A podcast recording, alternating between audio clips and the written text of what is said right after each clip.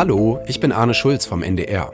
Heute geht es bei uns um Fast Fashion. Immer mehr Kleidung, die immer kürzer getragen wird, teilweise 20 neue Kollektionen pro Jahr. Billig produziert, in Fabriken, die dabei große Mengen Öl, Gas und Kohle verbrauchen. Die Modebranche steht für mehrere Prozent aller weltweiten Treibhausgasemissionen. Ein Riesenproblemfeld. Und trotzdem gibt es auch Unternehmen, die den Wandel vorantreiben. Meiner Meinung nach, wenn man etwas produziert, sollte man auch die Verantwortung dafür übernehmen, was danach damit passiert. Und das ist wirklich dieses Hauptelement bei der Kreislaufwirtschaft. Wir nehmen jede Jeans zurück von unserem Kunden, die getragen wurde, weil wir einfach die Verantwortung für unseren Abfall übernehmen sollten. Das sieht man leider noch viel zu wenig in der Modeindustrie. Das ist Lea Landsberg, Nachhaltigkeitsmanagerin bei einer jungen Jeansfirma in der Nähe von Amsterdam. Ihre Firma spart schon heute einen großen Teil des CO2 und wie sie das konkret schafft, das erfahrt ihr jetzt. NDR Info Mission Klima Lösungen für die Krise. Wir haben bei der Vorbereitung für diese Folge eine interessante Umfrage gefunden. Etwa die Hälfte der Befragten hat nach eigenen Angaben schon mal nachhaltige Kleidung gekauft. Drei Viertel kann es sich vorstellen. Ganz schön viele, finde ich. Nur nachhaltig ist natürlich ein dehnbarer Begriff. Da ist die Grenze zum Greenwashing schnell überschritten. Und zumindest nach unserem Eindruck ist die Mode insgesamt noch sehr weit entfernt von einer klimafreundlichen Zukunft. Zum Einstieg direkt mal die wichtigsten Hintergründe. Eine Jeans oder einen Pullover herzustellen ist eine ziemlich kleinteilige Arbeit. Es gibt sehr viele Arbeitsschritte und bei vielen davon wird CO2 freigesetzt. Das beginnt mit den Fasern. Etwa zwei Drittel der Kleidung weltweit ist synthetisch. Diese Fasern werden vor allem aus Erdöl hergestellt. Nimmt man Baumwolle, muss die zunächst aufwendig mit speziellen Maschinen gereinigt werden. Danach wird gesponnen oder gewoben, gefärbt und gebleicht. Und all diese Schritte verbrauchen große Mengen an Strom oder Heizenergie, meist Kohle oder Erdgas. Die Zwischenprodukte werden außerdem noch von Land zu Land geschickt. Beim Transport entweicht weiteres CO2 in die Atmosphäre. Insgesamt summieren sich dann diese vielen kleineren Klimaprobleme zu einem großen. Studien kommen zwar zu sehr unterschiedlichen Einschätzungen, was den Treibhausgasausstoß der Modeindustrie angeht, die Rede ist aber von bis zu 10% aller globalen Emissionen. Und das nur durch diese eine Branche. Und obwohl die ganze Branche seit Jahren über nachhaltige Mode redet, hat sich das Problem zuletzt sogar noch vergrößert, was vor allem an der schieren Menge der produzierten Kleidung liegt. Die globale Kleidungsproduktion hat sich von 2000 bis 2015 in etwa verdoppelt. Ja, komplexes Problemfeld also. Und mal nebenbei gesagt, wenn man das Klimathema angeht, dann sollte man natürlich auch die anderen Umweltprobleme der Mode nicht aus den Augen lassen. Wasserverbrauch, Chemikalien, Vermüllung der Meere, auch wenn unser Fokus hier heute natürlich auf dem Klima liegt. Wie also kann die Modebranche klimafreundlicher werden? Das hat meine Kollegin Lia Gavi in der Nähe von Amsterdam recherchiert, am Beispiel einer Jeansfirma. Hi Lia. Hallo Arne. Okay, wie war's? es war ganz wunderbar, wirklich. Also es war auch das allererste Mal in Amsterdam für mich. Und als ich angekommen bin, bin ich erstmal bei knapp 30 Grad und strahlendem Sonnenschein an den Grachten entlang spaziert. Um mich rum überall Fahrräder. Und weil diese Firma, die ich besuchen wollte, Mud Jeans, weil die ein bisschen außerhalb der Stadt sitzt, habe ich mich dann am nächsten Morgen mit Lea Landsberg und mit einem Kollegen von ihr vor ihrer Wohnung in der Südstadt von Amsterdam getroffen. Die bilden nämlich immer eine kleine Fahrgemeinschaft, um die 25 Elektroautominuten ins Büro gemeinsam zu bestreiten. Ah? Bist du es? Hi. Oh. Ja, schön, dass es geklappt hat. Voll. Auch voll gut für euch, immer diese Fahrgemeinschaft zu haben, oder? Super praktisch. Also da kommt auch gerade schon das kleine Auto. Also Mud Jeans heißt diese Firma. Ähm, was ist das für eine Firma, Lia? Mud Jeans wurde 2012 gegründet, vor zehn Jahren also. Die sind also noch ziemlich jung und haben im letzten Jahr ca. 100.000 Jeans in den Umlauf gebracht. Hm, vielleicht ganz kurz, 100.000 Jeans klingt viel, ist aber trotzdem ein kleines Label. Ne? Also ich habe es auch mal nachgeschaut, äh, allein in Deutschland werden ja jedes Jahr offenbar mehr als 100 Millionen Jeans verkauft. Ja, da sind die auf jeden Fall noch ein kleines Label, aber haben auch schon viele Nachhaltigkeitspreise abgeräumt und sind als B Corp Unternehmen zertifiziert. Was heißt das? Ja, dieses Zertifikat bekommt man, wenn man bestimmte, auch ziemlich strenge soziale und ökologische Standards einhält. Und Matt setzt schon heute viel Nachhaltiges um, was die EU sich erst in diesem Jahr als neue Textilstrategie bis zum Jahr 2030 überlegt hat. Und das machen die mit zehn Mitarbeitenden in einem sogenannten Circular Hub. Krass, ich habe es mir ganz anders vorgestellt. Ich habe es mir halt so Startup-Vibes, modernes Gebäude. Ach so, Sowas ja. hatte ich irgendwie Okay. im Kopf. Aber dann, als du Es sagtest, ist, eher, es ist eher impulsiv, bisschen künstlerisch und chaotisch auf so eine. Ja, das ist hier fliegt einfach ein kleiner Tisch durch die Luft. Oh, das sieht ja toll aus hier. Also du merkst, Anne, der Ort hat mich richtig aufgekratzt. Es war direkt an der Autobahn, aber mitten im Grün und da tauchte dann plötzlich diese alte Kaserne auf, die schon von außen total kreativ gestaltet ist. Dieser fliegende Tisch, von dem ich gesprochen habe, das war eine Kunstinstallation und auch ansonsten waren überall Skulpturen, zum Beispiel eine große Tulpe aus Nager-Einstreu, sogar noch mit den kleinen Köttelchen drin. Das fand ich schon sehr witzig. Naja, und dort haben gleich mehrere Firmen und auch NGOs ihre Büros und alle wollen anpacken. Bei der Klimakrise oder bei sozialer Ungerechtigkeit und auch Mud Jeans ist auf dieser Mission. Wie man das Ganze psychologisch angeht, spielt auch, finde ich, eine große Rolle. Und das ist der Punkt, wo wir dann immer sagen, wir wollen mit einem positiven, inspirierenden Beispiel vorangehen. Lea selbst kommt eigentlich aus Düsseldorf, hat dann aber in den Niederlanden Psychologie und dann Nachhaltigkeitswissenschaften studiert.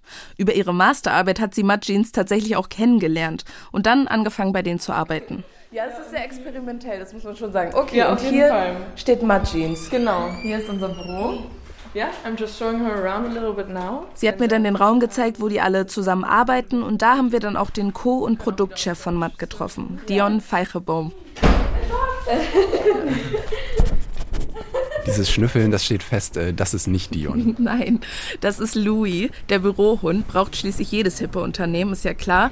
Gesprochen habe ich dann aber mit Dion und ich habe ihn direkt gefragt, wie wollt ihr mit eurer kleinen Jeansfirma die Modeindustrie verändern? Jeans are basically worn by, no, I would say 95% of the world population will have at least one. So there's a, just billions of jeans being produced every year.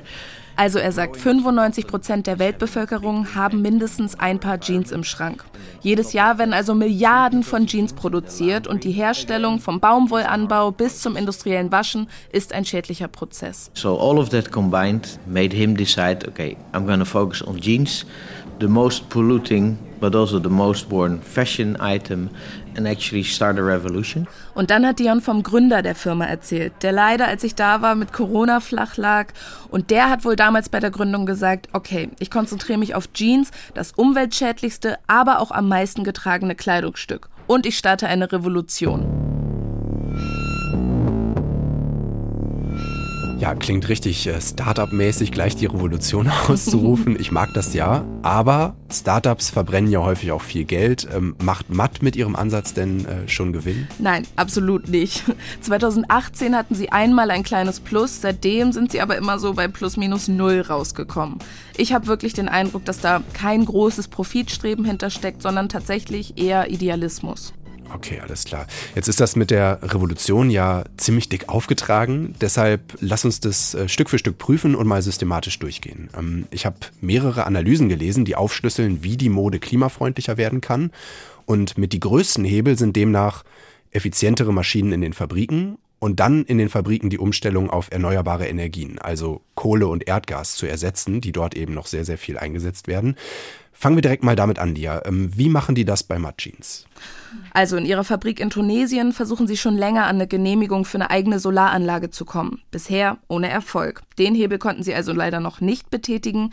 Energieeffizienz spielt aber auf jeden Fall eine große Rolle. Die Transportwege sind zum Beispiel bewusst sehr kurz gewählt und auch den energie- und wasserintensiven Färbeprozess konnten sie stark optimieren. Normalerweise durchläuft der Stoff bis zu zehn Wasserbäder mit Farbe. Beim Matt braucht es nur ein einziges Bad, ein Schaumbad. Okay, und das heißt dann eben Energieeffizienz, die sparen sich sozusagen Teil dieses Prozesses, müssen also dann auch nicht so viel Energie einsetzen. Ähm, insgesamt habe ich jetzt verstanden, die sind noch längst nicht am Ziel, aber sie sparen schon heute an vielen Stellen Teil des CO2 ein. Genau, das Recyclingwerk in Spanien, mit dem sie zusammenarbeiten, das läuft auch schon heute mit 100 Prozent erneuerbaren Energien. Und das ist für sie ein sehr großer Hebel, wie wir später auch sehen werden, weil sie eben schon sehr viel recyceln. Und die Emissionen, die sie aktuell noch nicht vermeiden können, kompensieren sie immerhin, indem sie in erneuerbare Energien und Aufforstungsprojekte investieren. Dadurch sind sie zumindest auf dem Papier sogar CO2-positiv. Okay, CO2-positiv sollten wir aber jetzt nicht so stehen lassen. Ähm, also kompensieren ist ja nicht die Lösung. Ja, denen ist auch voll klar, dass das keine echte Lösung ist, sondern dass sie langfristig wirklich die eigenen Emissionen auf Null gedrückt kriegen müssen. Genau, jetzt sind die Jeans ja nicht so günstig wie, sagen wir mal, bei HM. Die kosten bis zu 120 Euro. Jetzt könnte man sagen, das ist so eine hochpreisige Nische und nichts für den Massenmarkt, was die da machen. Gleichzeitig könnte ja Solarstrom in der Fabrik in Tunesien, wenn das bald hoffentlich klappt, ja möglicherweise sogar günstiger sein als zum Beispiel Kohlestrom und auch äh, Energieeffizienz wie beim Färben, das kann ja womöglich sogar Kosten sparen. Und dann wäre das ja schon massentauglich. Nur sind äh, die Kosten ähm, von so etwas aktuell gar nicht unbedingt der entscheidende Punkt, sagt zumindest Monika Eigenstädter, mit der ich telefoniert habe. Die ist Professorin am renommierten Textilfachbereich der Hochschule Niederrhein. Sie beschäftigt sich seit Jahren mit Nachhaltigkeit in der Modebranche. Und sie hat mir erklärt, dass die Umstellung auf Ökostrom in Fabriken in Ostasien oft noch an ganz praktischen Problemen scheitert. Weil wir ja immer glauben, dass die Industrie das einfach so ändern kann. In diesem Herstellerland, wo ich eben gerade war, gibt es nur einen Anbieter von Strom. Und die Industrie kann da gar nicht so leicht die Energiequelle wechseln. Also das ist vor allem Kohlestrom. Und äh, dieser Anbieter von dem Strom hat langfristige Verträge mit Kohleminen. Und er kann eben aus den Verträgen auch nicht einfach aussteigen. Also das heißt, die Komplexität dieses Wandels, die ist viel größer, als wir gemeinhin annehmen. Und sie hatte da auch noch andere Beispiele von solchen Restriktionen, wie sie es genannt hat, auch was die Energieeffizienz angeht zum Beispiel. Das heißt, in den Fabriken hat man vielleicht die größten Klimahebel, aber von heute auf morgen ist der Wandel dort trotzdem nicht umsetzbar. Und als sie mir das erzählt hat, habe ich gedacht, ja, eigentlich dann ist es doch umso wichtiger, dass ich jetzt selbst nicht ständig neue Klamotten kaufe, sondern dass ich sehr bewusst shoppen gehe, weil natürlich ein gar nicht erst produziertes Kleidungsstück äh, auch kein CO2 verbraucht.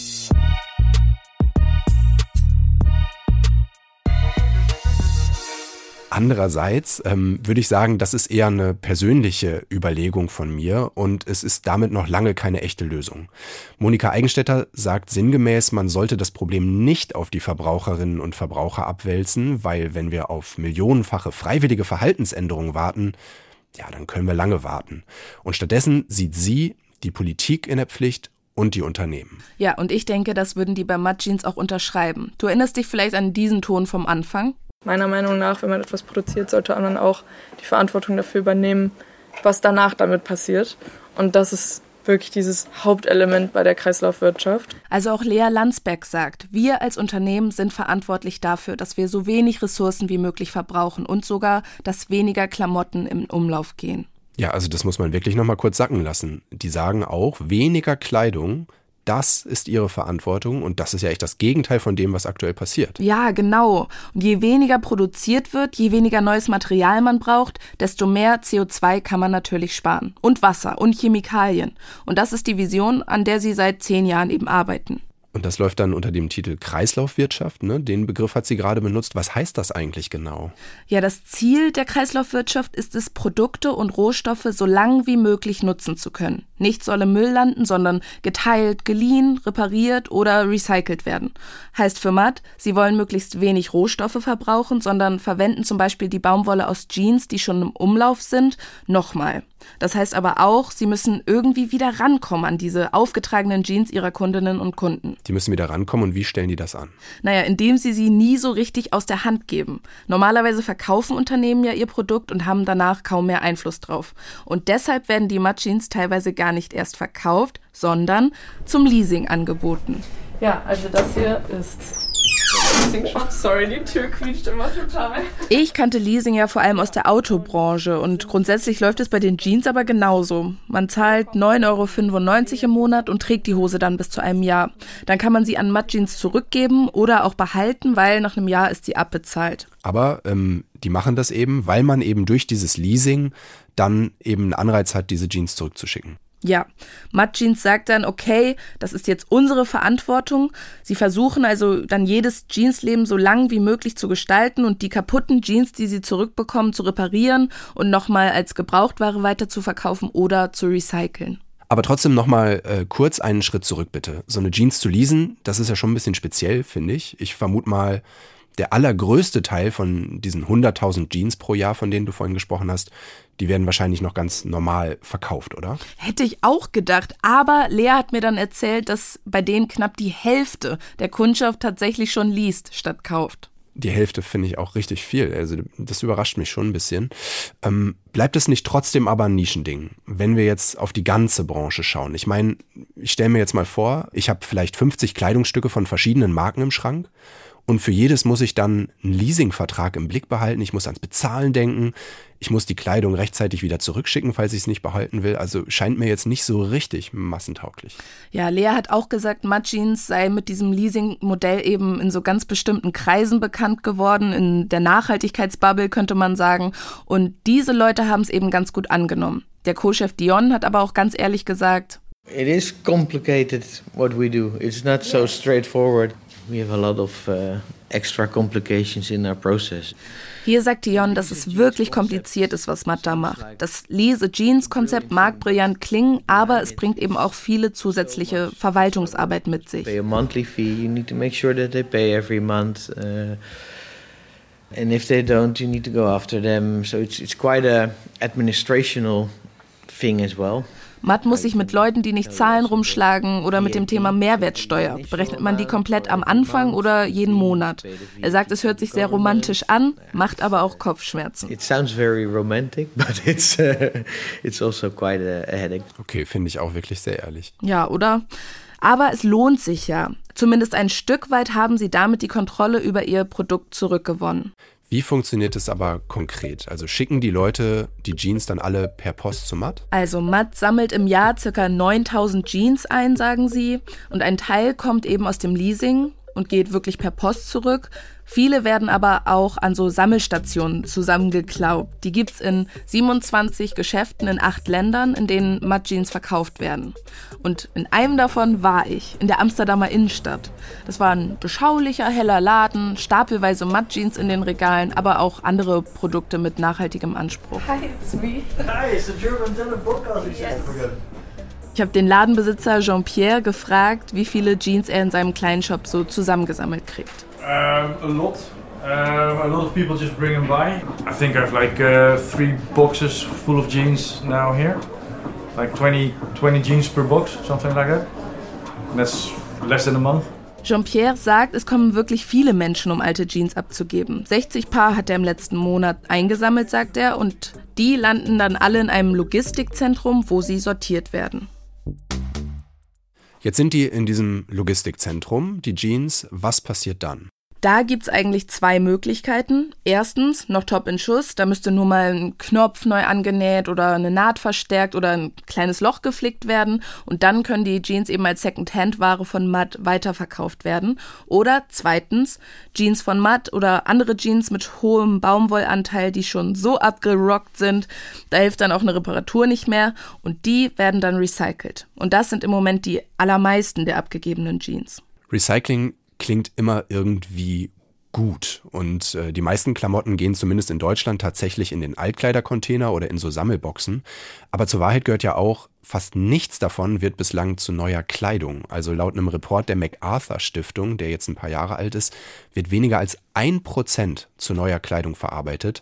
Und wenn man damit dann Matratzen füllt oder sowas und dann aber für die nächste Jeans neue Synthetikfasern benutzt, also dann ist ja nicht so viel gewonnen. Das ist nicht wirklich nachhaltig. Ja, aber das macht Matt definitiv viel besser als die meisten in der Branche. Bei denen heißt Recycling nämlich möglichst viel alten Jeansstoff für neue Jeans nutzen. Und um zu verstehen, wie das funktioniert, hat Lea Landsberg mir im Büro so einen Aufsteller gezeigt, der veranschaulicht, wie das abläuft. Dann haben wir auch den Recyclingprozess. Und wir haben uns ein Video angeschaut aus der Recyclinganlage in Spanien. Also, da wird der Stoff grob zerschnitten und dann nochmal klein geschreddert. Die kleinen Schnipsel werden dann quasi gewalzt und gerieben und so kommt man dann an die einzelne Baumwollfaser ran. Daraus kann dann wiederum neues Garn gesponnen werden und zu guter Letzt wird daraus der neue Stoff gewebt, aus dem dann ein neues Paar Jeans genäht werden kann. Allerdings gibt es ja auch äh, Gründe, dass insgesamt noch so wenig Kleidung zu Kleidung recycelt wird. Das scheint sehr schwierig, ähm, sehr aufwendig zu sein. Wie weit ist Matt denn da? Ja, das ist tatsächlich schwierig, weil die Faser bei diesem mechanischen Prozess reißt bzw. kürzer wird von ursprünglich so 2,5 Zentimeter auf 1 bis 1,5 Zentimeter und damit fehlt ihr dann die Reißfestigkeit und Elastizität, die es braucht, damit dann schöner, stabiler Denimstoff draus wird. Und deshalb setzen sie jetzt auf einen Mix aus der Recyclingfaser und aus frischer Biobaumwolle und das ergibt dann starken Stoff. Und ähm, was heißt das dann insgesamt? Also äh, wie viel können die damit dann äh, sozusagen Recyclinganteil in diese neuen Jeans packen? Jetzt gerade liegt der maximale Recyclinganteil äh, bei Matt bei 40 Prozent. Also das heißt, die haben da echt einen Vorsprung vor den meisten anderen. Aber auch da muss das recycelte Material, wie gesagt, immer mit frischer Biobaumwolle gestreckt oder angereichert werden. Okay, aber Branchendurchschnitt offenbar weniger als ein Prozent, bei denen immerhin schon bis zu 40 Prozent. Das ist ja ein großer Unterschied. Ähm, und deswegen würde man vielleicht erst denken, 40 Prozent, ach wenig. Und in einem idealen Kreislauf wären es natürlich auch 100. Aber eigentlich ist es tatsächlich schon ein großer Sprung nach vorne. Ne? Matt spart dadurch eben 40 Prozent neue Baumwolle ein, die sie sonst ja auch hätten reinigen und verarbeiten lassen müssen. Alles, was man da tun muss. Wobei ja sehr viel CO2 entsteht, wie wir schon gesagt haben. Und stattdessen recyceln die eben alten Jeansstoff mit Ökostrom in Europa.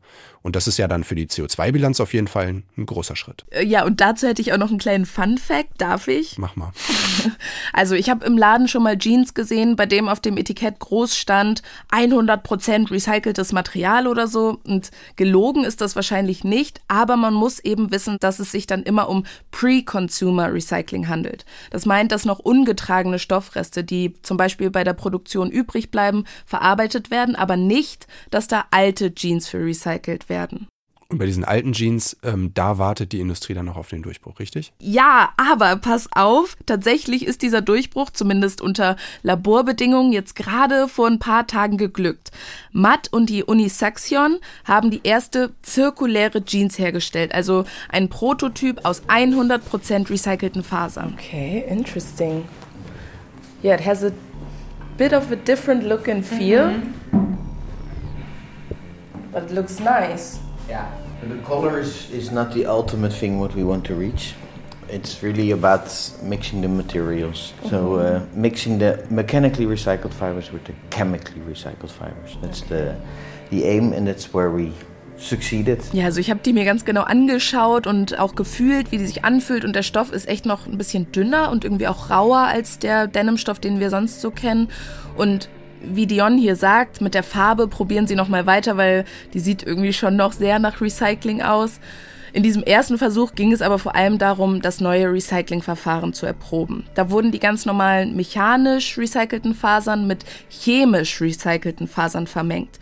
Denn die bleiben eben schön lang und robust. Und Matt will jetzt versuchen, das super schnell auf die eigene Produktion auszuweiten und die 100% recycelte Jeans schon in einem Jahr ganz normal zu verkaufen. Das wäre ja wirklich schnell. Was meinst du, wovon hängt es ab, ob das klappt? Ja, momentan sind diese auch umweltverträglichen chemisch recycelten Fasern, die es dafür braucht, noch ziemlich rar.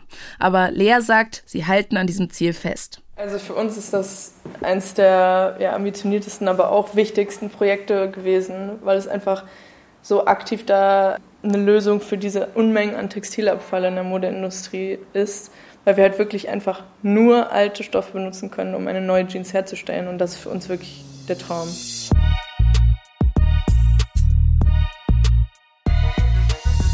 Ja, Recycling bringt ja also Fortschritte, unter anderem fürs Klima, aber selbst wenn bald 100% ginge, das könnte man dann ja nicht beliebig oft wiederholen äh, mit so einem Jeansstoff. Deshalb kann das nie die alleinige Lösung sein.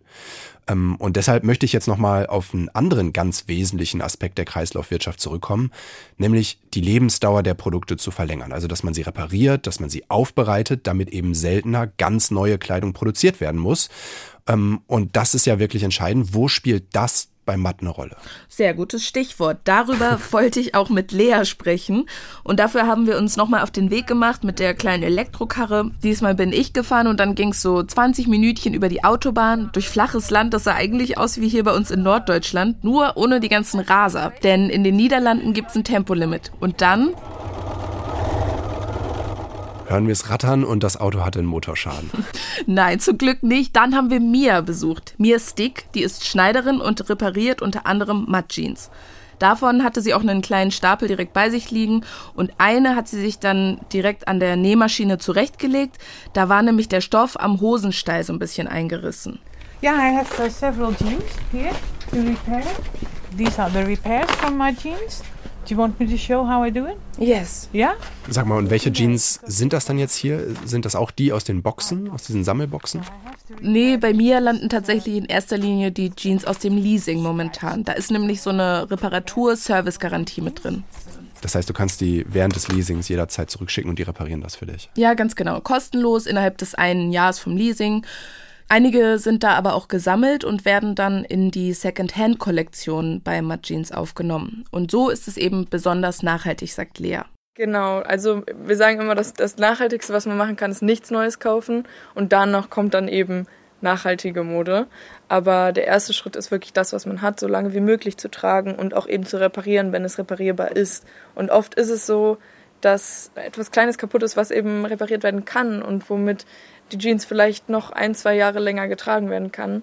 Und da wollen wir halt wirklich anknüpfen und sagen, wir wollen das leicht machen, wir wollen das günstig machen. Wie viele Paar Jeans äh, repariert denn die Schneiderin denn so?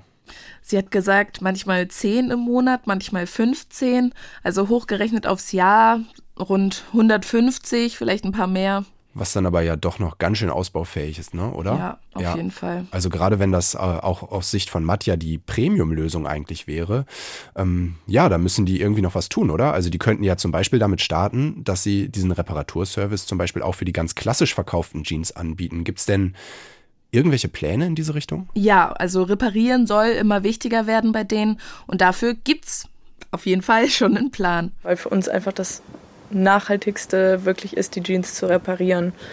Und da haben wir uns quasi gerade für ein Pilotprojekt für das Funding beworben und sollten auch demnächst, jeden, das könnte jeden Tag jetzt passieren, zurückhören, ob wir das Funding bekommen haben. Also wirklich entscheidende Tage für die jetzt gerade. Und bei diesem Pilotprojekt geht es um eine Kooperation mit so einem Fahrradkurierdienst aus den Niederlanden. Und die wollen gemeinsam ausprobieren, wie sie in Zukunft flächendeckend in den ganzen Niederlanden mit dem Fahrrad kaputte Jeans einsammeln können. Die würden die dann zu Vertragsnähereien bringen, die alle wichtigen Materialien wie die Knöpfe oder das richtige Garn vorrätig haben.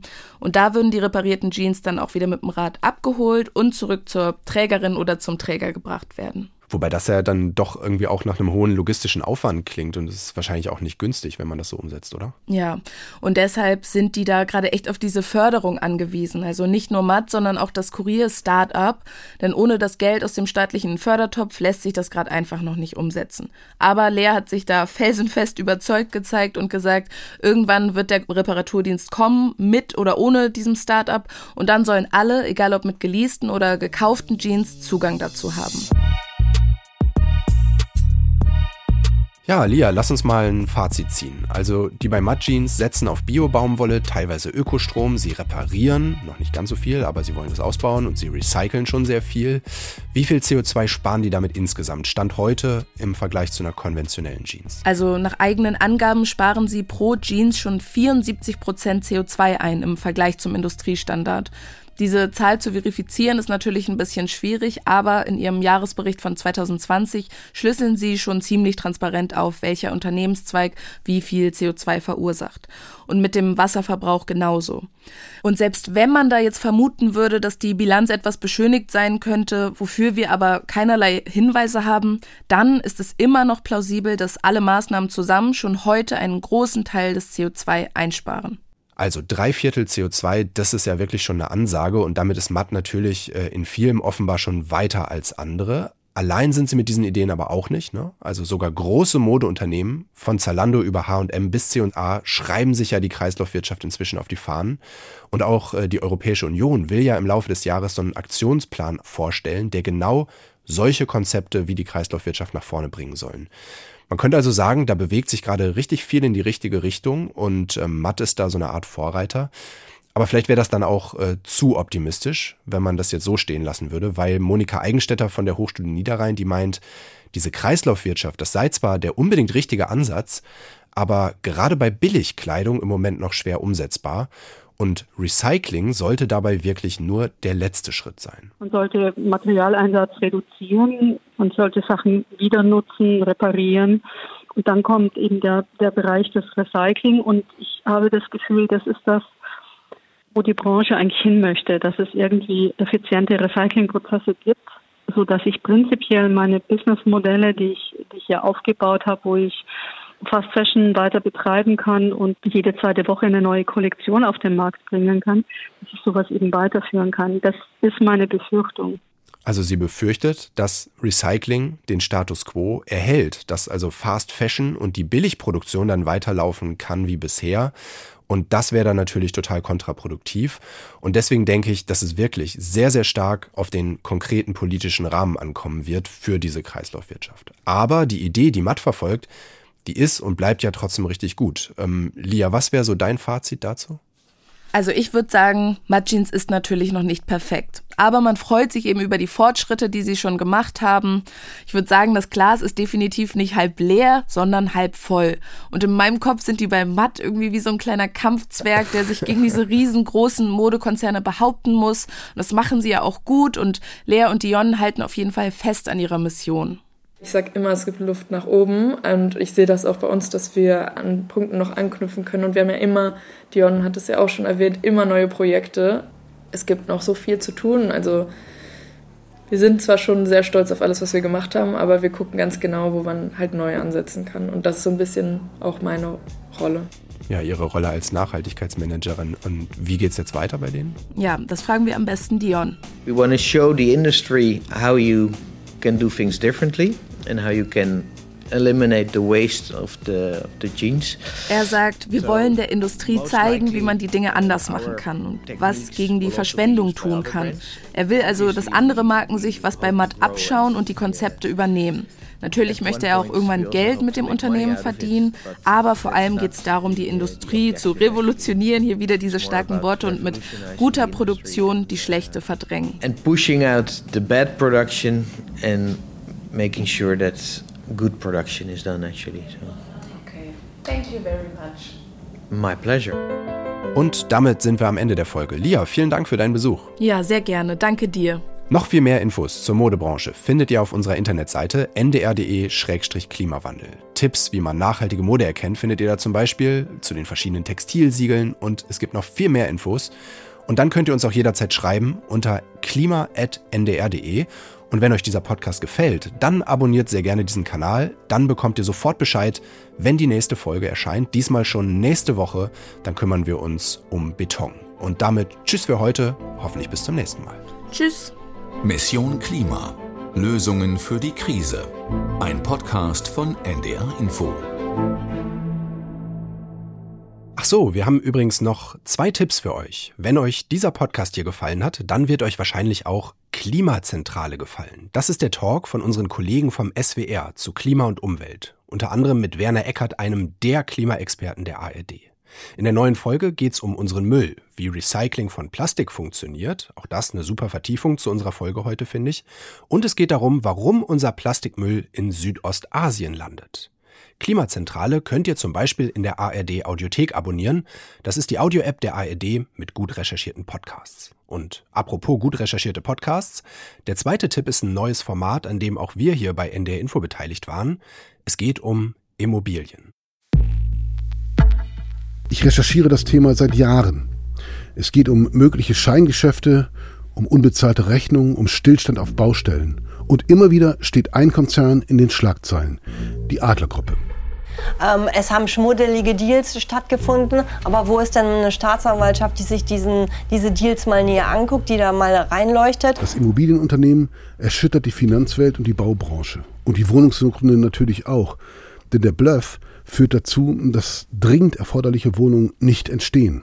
Stillstand auf deutschen Baustellen. Die machen Anlegerbetrug, wissen das und teilen es ihren Anlegern nicht mit. Wie der Bluff in diesem Spiel funktioniert, wie ein Immobilienriese nicht baut, sondern mit Grundstücken jongliert, Handwerksbetriebe ruiniert und Anleger möglicherweise täuscht, darum geht es in Immobilienpoker. Der Fall Adler steht für mich eigentlich für alles, was am deutschen Kapitalmarkt schiefläuft. Immobilienpoker. Ein Podcast über die dubiosen Geschäfte eines Wohnungskonzerns in fünf Zügen von Christoph Zwickel von NDR Info und RBB Kultur in der ARD Audiothek.